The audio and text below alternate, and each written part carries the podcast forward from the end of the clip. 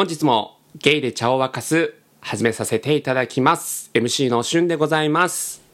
茶釜のマッキーです。はい、ということで。イエーイマッキーいつもイエーイって入る ギャルだからね。そうでは。唯一なのよ。他の二人はやんないんですよ。あそっかうんちょっと恥ずかしいうんそんなことない。ありがとうマッキーらしく今後も言ってください。はいはい。ということで、この番組は、お茶の間の皆様に MC と週替わり茶釜がわちゃわちゃと身の上話や妄想話を繰り広げるおしゃべり人情バラエティ番組となっております。はいということで、マッキーね、えー、実はこのゲイチャ以外にも、ポッドキャスト番組やっておりまして、そうなんです。あの、シュンピーさんの番組に出て、あの、ゲイトコっていうね、番組があるんだけど、ねはい。そ我々の姉妹番組。そうそう、それがもう楽しすぎて、なんかこう、顔を出さずに好き勝手話すこの快感、ん。で、二人で話すんじゃなくって、誰かが聞いてくれてるっていう、なんかそれはいはがもうすっごい声の発信っていうのに、ん。あの、ハマってしまって、うん。で、まあこのゲイチャも始めさせてもらって、はい。それだけじゃ飽き足らず、あの、冠番組を始めさせていただきました。はい。で、その名が、えっと、誰か私を止めて、西巻ラジオパフパフ。誰も何も言わないから。っていう。ねはいはい。で、その日誌っていうね、お友達が、あの、同じくゲイトコで、僕の次の回に出てる、あの、セラピストの方なんですけど、まあ、その子と二人で、あの、冠番組始めて、んあのおそらく毎週日曜8時から、今も配信をしているはずなので、あの、してますはいしてますしてるはずなので、うんうんあの、皆さんぜひ聞いてください。はい。はい。ということで、西巻ラジオでね。はい西巻がカタカナ。うんラジオが、レイリオです。レイディオでアルファベットで。はいあの、ぜひ、Spotify、Apple Podcast、はい。様々な媒体で配信しているのでよろしくお願いします。よろしくお願いします。Gate Cast ということで、そんな、もう2番組やってる、マッキーねね。大忙しだと思いますいつの間が、にやら。トークテーマもね、よく用意していただいてるなって感じですけど、はい。今回もトークテーマご用意いただいて、今回は何ですか？はい、今回はオープンリレーションシップです。出ました、オープンリレーションシップ。ねえ。ねえこれはもう、どうなんだろうね言葉として、まあ、ゲイの人たちはね、うんうん多くの人たちが知ってると思うけそどうだねノンケというかストレートの世界では、オープンリレーションシップっていまいちうんちょっとこう言葉の定義も、ね、聞き馴染みがない。うん、方もいるかなと思ってウィキペディアにですねオープンリレーションシップの定義載ってましたんでちょっとこれをお話ししたいと思います。はい。えーオープンレーションシップはですね、日本語ではこう開かれた関係などと訳されることもありますが、当事者が互いに相手が他の人物と恋愛関係なり親密な性的関係を持つことを受け入れ、容認、許容することがあらかじめ合意されている関係と。いうことで、難しい。まあちょっとね、今、漢字が多くてあれなんですけど、うん。要はまあ、自分のその恋人ないしは結婚相手以外の人とデートをしたり、うん。まあそれ以上のね、えー性的な関係を結んだりということをお互い許容するということで、よくね、こう、浮気と何が違うのっていう形ですけど、うん。浮気はもう、なんていうの一方的というかそうだね。黙ってやるしね。そうそうそうっていうものに対して、お互いが合意の上他の人と、ん。えーそういったこう恋愛関係性的関係を結ぶっていうことが、うん。オープンリレーションシップなので。そうだね。だから、あの、普通に彼氏いなくって、いっぱいいろんなところで関係持つとは違くって、そうそうそうそう。ちゃんと固定のね、相手がいるんだけど、で、その二人も多分、体の関係もあるんだけど、うん。それ以外のところもお互い、うん。あの、恋愛関係ではなく、体の関係なり、まあ、デートしたり、そういうのをするってことだよね。そうね、まあ、あともうそのお互いが、ん。あのそういった体の関係ももうなくなってるケースもあそれもあるね。そうあるっていうかどちらかというとなんか、なくなってからそういったオープンリレーションシップが始まるケースも結構多いのかなっていう確かに。感じなので。なんかゲイ界隈だとさ、結構10年続くカップルってそもそもすっごい珍しいけど、うん。いたとしたら、そのセックスレスになってないカップルって僕正直聞いたことないああそうだね。うん、でもすっごい家族みたいないい絆のね、あの持ってて、うん。関係性は素晴らしいんだけど、うん。でもやっぱ体の関係ってやっぱりね、だんだんあのドキドキが少なくなっていくと薄れていったりするけど、うんうんうんそういう時に、あの、人間関係というか、そのね、結びつきはすごく大切なものだから、うん。体の関係だけ違うところで、あの、満たされるようにしてる人たちが、まあ、うん。こういうオープンリレーションシップがハマってたりするのかもしれないね。そうだね、うん。なんでまあ理由が多分それぞれいろいろあると思うんですけど、うんね、結構こう日本だとまだまだなかなか受け入れられてないオープンリレーションシップだけど、海外だとねやっぱセレブの人たちは、うん。そういったオープンリレーションシップっていうのがそのゲイカップルだけではなくてそのストレートの夫婦へたち。例えば、うんあのアカデミー賞ですごく話題をかっさらったウィル・スミス。がですね、この夫妻は、なんかね、えっと、ウィルと私は自分たちの望むことは何でもしていいの。なぜなら私たちは互いに信頼し合ってるから、自分たちの場合はオープンリレーションシップというより大人の関係ねって奥さんのジェイダ・ピンケット・スミスがね、言ってたりとか、へそうアシュトン・カッチャーデミ・ムーアの夫妻って知ってる、え。わかんない。アシュトン・カッチャーって顔見るのわかるかな、あね、あのいーろんな海外ドラマにも出たり見たことあるしてるんだけど、うん。この際とかもこうオープンな、自由恋愛を認める結婚っていうのをしていると。それを公に言ってるってことだもんね。そうそう、まあ、結局破局したんですけどこあ、そうなんだ。そうでもまあそういったなんかこう海外ではまあこういったような関係っていうのは、そうだね。ブラッド・ピットとかもそうなんだ。あそうなんだ。アンジェリー・ジョリーナとかもそう言われてるからへ結構まあその欧米だとそういった関係性もこう一定ね、ん。なんか市民権を得てる市もあるんだけど日本だとねね。なかなかー馴染まないよね。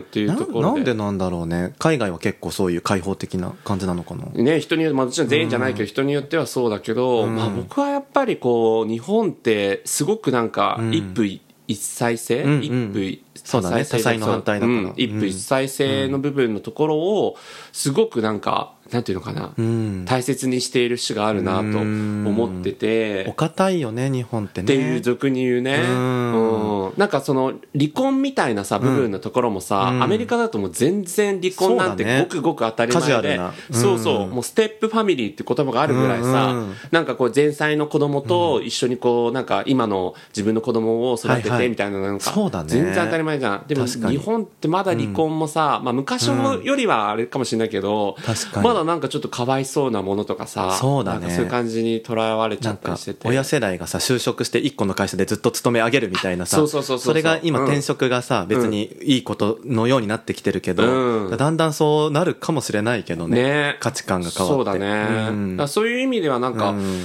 まあ僕はなんかこう日本でなかなかこう浸透しないなっていうのは、うん。そういうなんか日本のこう一つのものをずっとこう伝統を重んじんでうん。守っていくみたいな思考性がそうさせてんだろうなと思うんだけど。なんかさ一つのことを長く続ける美みたいなものがさ日本人って強いかもね、うん、うん。そうそうそうコロコロ変えることってやっぱりね飽き性っていうかなんか悪いイメージで取ってるよね日うん。本って、、そうなのよ。うん。っていうところがあって。でそもそもまあ日本に限らずさ、この結婚制度そのもの自体も、僕はなんかそのにその人間が作り出した制度だから、うん。動物の世界で言えばさ、うん。もう別に結婚っていうよりはないよね。そうオープンレーションシップみたいなものがめちゃくちゃ当たり前じゃない、ね子孫をうん。残すことが第一だもんね、そうそうそうそう。動物としては。動物として、うんっていうことだからなんか人間が作り出した制度でなんかこう今自分たちはそれが常識だと思って生きてるから、確かに。オープンレーションシップを受け入れられてないけど、うん。まあなんかそれって結構人が勝手に作り出した制度だよなっていうので、ね。自分はなんかオープンレーションシップに関して反対か賛成かっていうと、なんか自分がやろうとはあんまり思ってないけど、その人がやってることに対して、なんか全然否定的な意見はん。あんまりは思ってないかな。そうだよね、ん。えなんか僕もあの喋り場みたいに逆の立場に立ちたいんだけど、全く同じなんだよね。あ本当？そうそう。そう自分はできないけど、んうん。あのやってる人の話とかすっごい聞くのも興味あるし、うん。あのむしろそれでいい関係が築けるならどん。どうんんそういう成功事例をねあの出してっていただきたいなっていう、うん。マッキーのその知り合いとかはどんな感じなんですか？そう一人あの友達で、ん。オープンリレーションシップをあのな数年前からも始めてるというか、うん。子がいて、まあ、その子そもそも海外に留学してたこととかがあって、なんか前から日本人っぽくないなとは思ってたんだけど、その子は付き合う時に、えっと告白すると同時にオープンリレーションシップでいいですかっていう話をするらしくってもう一番最初に言うんだって、うダメな人とはもう自分も無理だから、ん。あのそれで諦められるらしくって。へそう。だから付き合う人が別に海外の方が好きなわけじゃないんだけどあの自然と海外の人の方がそういう感覚を持ってるからあのそうあの外国の方と付き合ってるみたい。あそうなんだ。なるほどね。へええゲイの人？そうゲイの人で。ああああ、なるほど。じゃあ、やっぱりなかなか日本人だとうん、付き合う当初からそう言われちゃうと、逃げられちゃうっていうか、そうそうそう。だから、外国の方だとやっぱそういうの受け入れる人は受け入れるんだね。そう。でその子の話であの聞いてびっくりしたのは、うん。海外のゲイだともうオープンリレーションシップが、まあ、8割かちょっと分かんないけどかなりの割合を占めていて、むしろあのオープンリレーションシップじゃない人がい居心地が悪い、ハラスメントみたいになってきてるんだって。マジで？付き合う時にもうそれが当たり前だから「いや僕そういうの無理です」って言ったら「えなんか今時そそうなんだ」みたいなー。ぐらいのもうちょっとい居心地悪さみたいのあるらしい。あ、そうなんだ。日本とはね、ま、真逆真逆な。へえ、うん。なるほどね。そうなんですいや、でもなんか、どうなんだろうね。日本でもそういう風潮が来るのかどうなのかっていうとね。でもさなんかうん身近な自分たちの感覚で言うと、うん。やっぱり僕の中では結構付き合い始めは割と燃え上がって、うんあのでも1年とか経ってくるともうそういう体の関係がだんだんなくなってきたりっていうのが今まで多かったのね、今の人とはそうならないと信じてるんだけど。でそういう時にあの浮気したくなっちゃうじゃんどうしても、今の人とやらなくって自分だけで処理してるって結構さ若い時に辛いことだったから。その時にオープンリレーションシップがあったら、うんうん。体の関係はなくても好きだったから、うんうん。なんかそういうそういう関係もありなのかなって思っちゃう。うーん、なるほどね。うん。そうか、うん。まあだからみその自分一人だと満たされないものをうん。他の人に求めてっていうところね、そうそうそう。いやーまあこれはだから僕の知り合いにもいるけど、うん。へー。そう、うん。その人もゲイで、うん。同じようにその日本人うん。とかまあ外国人問わず、ん。なんかその付き合いたいっていう人に対して自分はオープンリレーションシップって言うんだけど、へー。その子はやっぱねそういろんな人とやっぱりその関係を結びたいみたいな思いがあるみたいで。いやみんな多分本音では思ってるよね。それの度合いが違うのかな。うーん。別に我慢できるなら一人の人と付き合うしね。我慢できないから誰とも付き合わないかもしれないしうん。付き合っててあの隠してそういうことやってる人もいるだろうしそうそうそう。それをオープンにするってなんか今の3つに比べてすごい潔いよね。まあそうだよね、うん。それはでも本当になんかうん。黙ってやるっていうよりはなんか潔いなっていう感じは、うんそうだよね。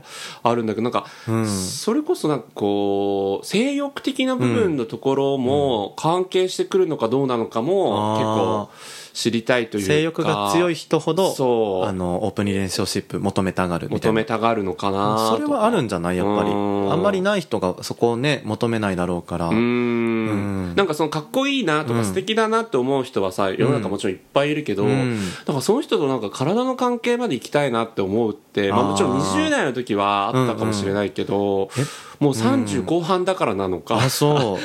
全然僕はもう今ないだよね僕今の立場で言うのもなんだけど、うん。ちょっと前まで街歩いてる人見て、うん。あいいなやりたいなってずっと思ってたよ。ああいやだから いやまあどっちかっていうとなんかマッキーうん。のその反応の方がうん。マジョリティっていうかそうかも。大多数だから、うん。まあ、僕がねそれがいいとか綺麗売りしてるだろうお前みたいな感じになるかもしれないけどうんだからなんかその性欲的な部分もねオープンレーションシップと関係あるのかなと思ったりとか。あるとは思うしなんかその付き合ってる関係性を大切にするためにも、うん。外に体の関係を求めるってなんかある意味ねすごくせ誠実というかいい考えな気もするよね。そう。だからそこでこう重要になってくるのは、うん。各個人個人の、うん。そう嫉妬心とか、うん。そこだよね。独占欲とかっていうものに対してどう折り合いをつけるかみたいなさところじゃん。言葉ではさうん。理解できるって言っても、実際今付き合ってる相手が、うん。あのね誰かとやってきて今日やってきたよとかって言われたらもう悶々とすると思う。そうでしょ、うんだからさ、悔しい。うん。もうさ本当さ付き合いたてのマッキーにあれだけど、うん。相手が、あうん。マッキーよかったらこれから、うん。マッキーとの関係もすごく大切で続けたいと思う、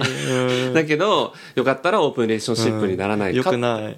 そんなこと言わないでほしい やっぱそこはうん。何、マッキーの気持ちとしてうん。何が出てくるの感情として、えー、なんか僕だけとやっぱやってほしい。ん。ななんだろう単純に他の人とやってることにし嫉妬しちゃうしうん。悲しいかなまだ。ううん。んだからこれリスナーのさ皆さんもね、あもしその付き合ってる人がいたとしたら、うん。相手からそう言われた時どう思いますかっていう。えだけど、うん。逆に好きすぎて、うん。あのそれが相手が求めてることで、うん。それを拒否したら別れるとかってもしなるんだったら絶対認めると思う、あそうなんだ、うんそそんなな体の関係ごときで、うん。この関係を壊したくないなって今思った。あ思ったか、うん。そうそうそう、うん。結構そこ本当に自分ごとに今捉えてね、うん。やってくれたと思うけど、うん。かといって絶対嫌だけどね。やりたくはないけうん。ど今のところは。今のところね、もちろん進んでそれを推進するわけじゃないけど、まあもしそれで関係が終わるぐらいだったら、うんそうそうそう。もう認めるかもしれないなってね、うん。そうそう。そうなのかもね。だからオープンリレーションシップをやっぱり提案されている、そのカップルたちって、もしかしたらなんかそういうこう変遷をたどってるのかもしれないよね。もしかしたらどっちかの思いがね強くってそういうのもあるかもしれないね。でなんかその本当にマッキーが言ってくれた通り、体の関係ごときみたいな部分で別に心まで持ってかれるわけじゃないのであれば、いいんじゃないかみたいな。でもねそこがちょっと問題というか、うん。その友達に聞いたのあの、うんオープンリレーションシップやっててあの体の相性がよくって、うん。何回も会う人もいるって聞いたらやっぱいるんだって。でで体の相性が良かったりそういう最中って相手のこと好きにならないっつったらなるって言ってたの、だ だけどなるけどそれは付き合いには至らないし、うんうん。自分の中でストッパーをかけると、はいはいはい。で相手がでもすごいやっぱなっちゃう時があるらしくって、うん。その時はね。そうやっぱうん。り離れるようにしてるんだって、ああ向こうからすごい優しく来たらあえて関係をともうちょっと断ち切るんだ。そう。やっぱ体から入る恋愛も絶対あるじゃん、そうなんだよね。だって心と体つながってるって散々言うもんね。そうそうそう、ん。だからそれがさ何回も重ねてお互い好きになっちゃったらもうただの浮気になっちゃって、あの今までのものを解消することになっちゃうから、はいはいはい。そうそこが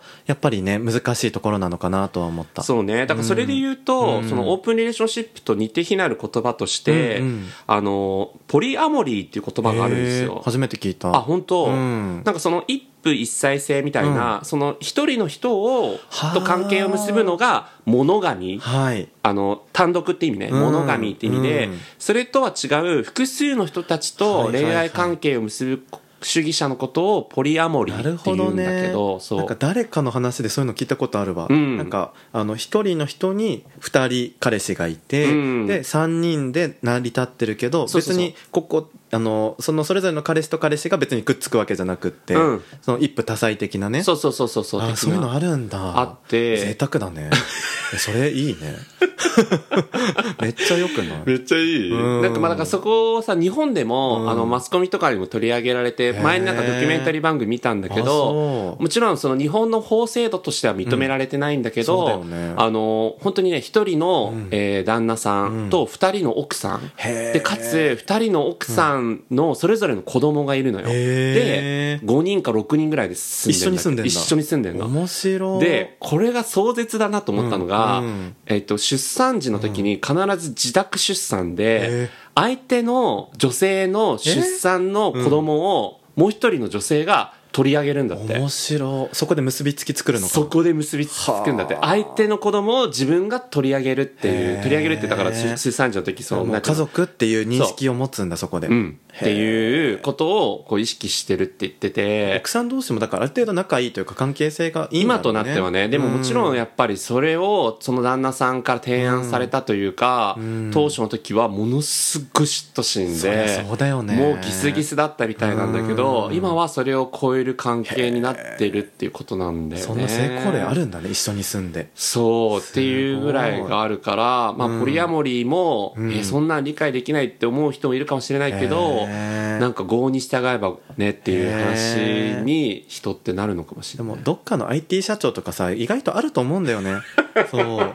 なんで IT 社長出てきたの今。なんか IT 社長っぽいなと思って それ最先端のね、トレンドをちゃんと自分の生活に取り入れて、う。ん。僕なんか若干知り合いの知り合いぐらいでうん。そういう人いるんだよね。あそうなんだ。女性であのでもちゃんと認知もされて認知されてるのかな、うん。でだから本妻はいるけどそうじゃない。うん。けど子供もいて一緒には住んでないよ、だけどちゃんと面倒も見てくれてるみたいな、うんそれも別に誠実だと思うんだよね。そうね、うん。まあなんかね江戸時代だったら当たり前のような、もうお殿様が一夫多妻制でっていうやつだったからね。ね。だまあ確かにさすっごい極端な話だけど、そのさめちゃくちゃ魅力的な一人のさ、うん。まあ、男なりまあ女性なりをそう一人の人が独占しなきゃいけないっていうことうん。もそれはそれでなんか機械ロスっていうかそうだね。もったいないみたいな本当だよね。もあるかもしれないそんな素敵な方なんだからねいろんな人に分け与えていそうただきたいよねこちらとしては。そう。っていうのもあるかもしれないそか。らやこれからでもだんだん進んでいくのかなじゃあどねうなんだろうね、こういう自由恋愛の形がね。で、それで言うとなんか、なんだろう、やっぱりまだ法制度としてさ、そのゲイの世界、同性愛の世界ってないから、ん。なんかその、ある意味、こう、男女の仲よりも自由的な部分があるじゃない。だからそういう意味で言うと、こう、ポリアモリーとか、オープニングシップっていうのが、うん。なんかゲイの中でこう、どんどん普及していくのか、うん。それともまあ、ね、あまり日本じゃ普及しないのかっていうのが。ね。うん。子供がやっぱいないし、うん。なんか一緒に家を買うとかたまにあるとは思うけど、うん。なんか2人を結ぶというか、うん。あの束縛するものがあまりないからさ、うん。なんかどうしてもそういう関係性にいいきそうな気がするんだよねこれから。そうね。だんだん、うん。一つとしてはそういうのもありじゃんってなるかもしれないしね。長続きする秘訣になるかもしれないね。そうだね。ん。いやーでもなんかうん。別に本当に否定するわけじゃないけど、うんいざ自分がその相手がそういう選択したいってなった時にさ、どうなるかっていうのはそうだね、うんなんか考える機会になるかなと思って確かに。なん今か回多分あんまり好きじゃなかったら別れようになっちゃうかもしれないし。そうだね。一つのきっかけになるかもね。うん。好きであれば好きであるほど相手の考えを受け入れようとして苦しむかもしれないけどん。認めることもあるんじゃないかなって。だからそれがその恋愛というよりは、なんかその家族愛みたいな部分の感情にもなってる人にとっては、ちょっと受け入れようっていう発想になるかもしれないよね。ね。なんかちょっとリスナーの人の意見とかも聞いてみたいね。本当に、こうん。のオープンシップ、ポリアモリーとかね、まあゲイにとどまらず、なんかもうそういう実践者とか、あ本当もしいらっしゃったら、例が欲しい。うん、聞いてみたい。なぜそういう経緯に至ったかとかね。そうだね。どう思ってるかとかね。確かに。はい、はい。募集しておりますので、はい。番組では皆様からのメッセージ、ぜひ、えーどしどしお寄せいただければと思います。はい番番組概要欄にありますメッセージフォームよりお寄せください。また、あの、SNS もやってるので、よかったら、えーリットリンクというね、プラットフォームからフォローしていただけると嬉しいです。はいということで、マッキーね、また面白いテーマを持ってきていただいてありがとうございまいえした。いえいえ、はいすごい興味深いテーマですね、うんうんはいということで、今回はこの辺でおいとまさせていただきます。今回も、しゅんと、マッキーでしたありがとうございました。またねー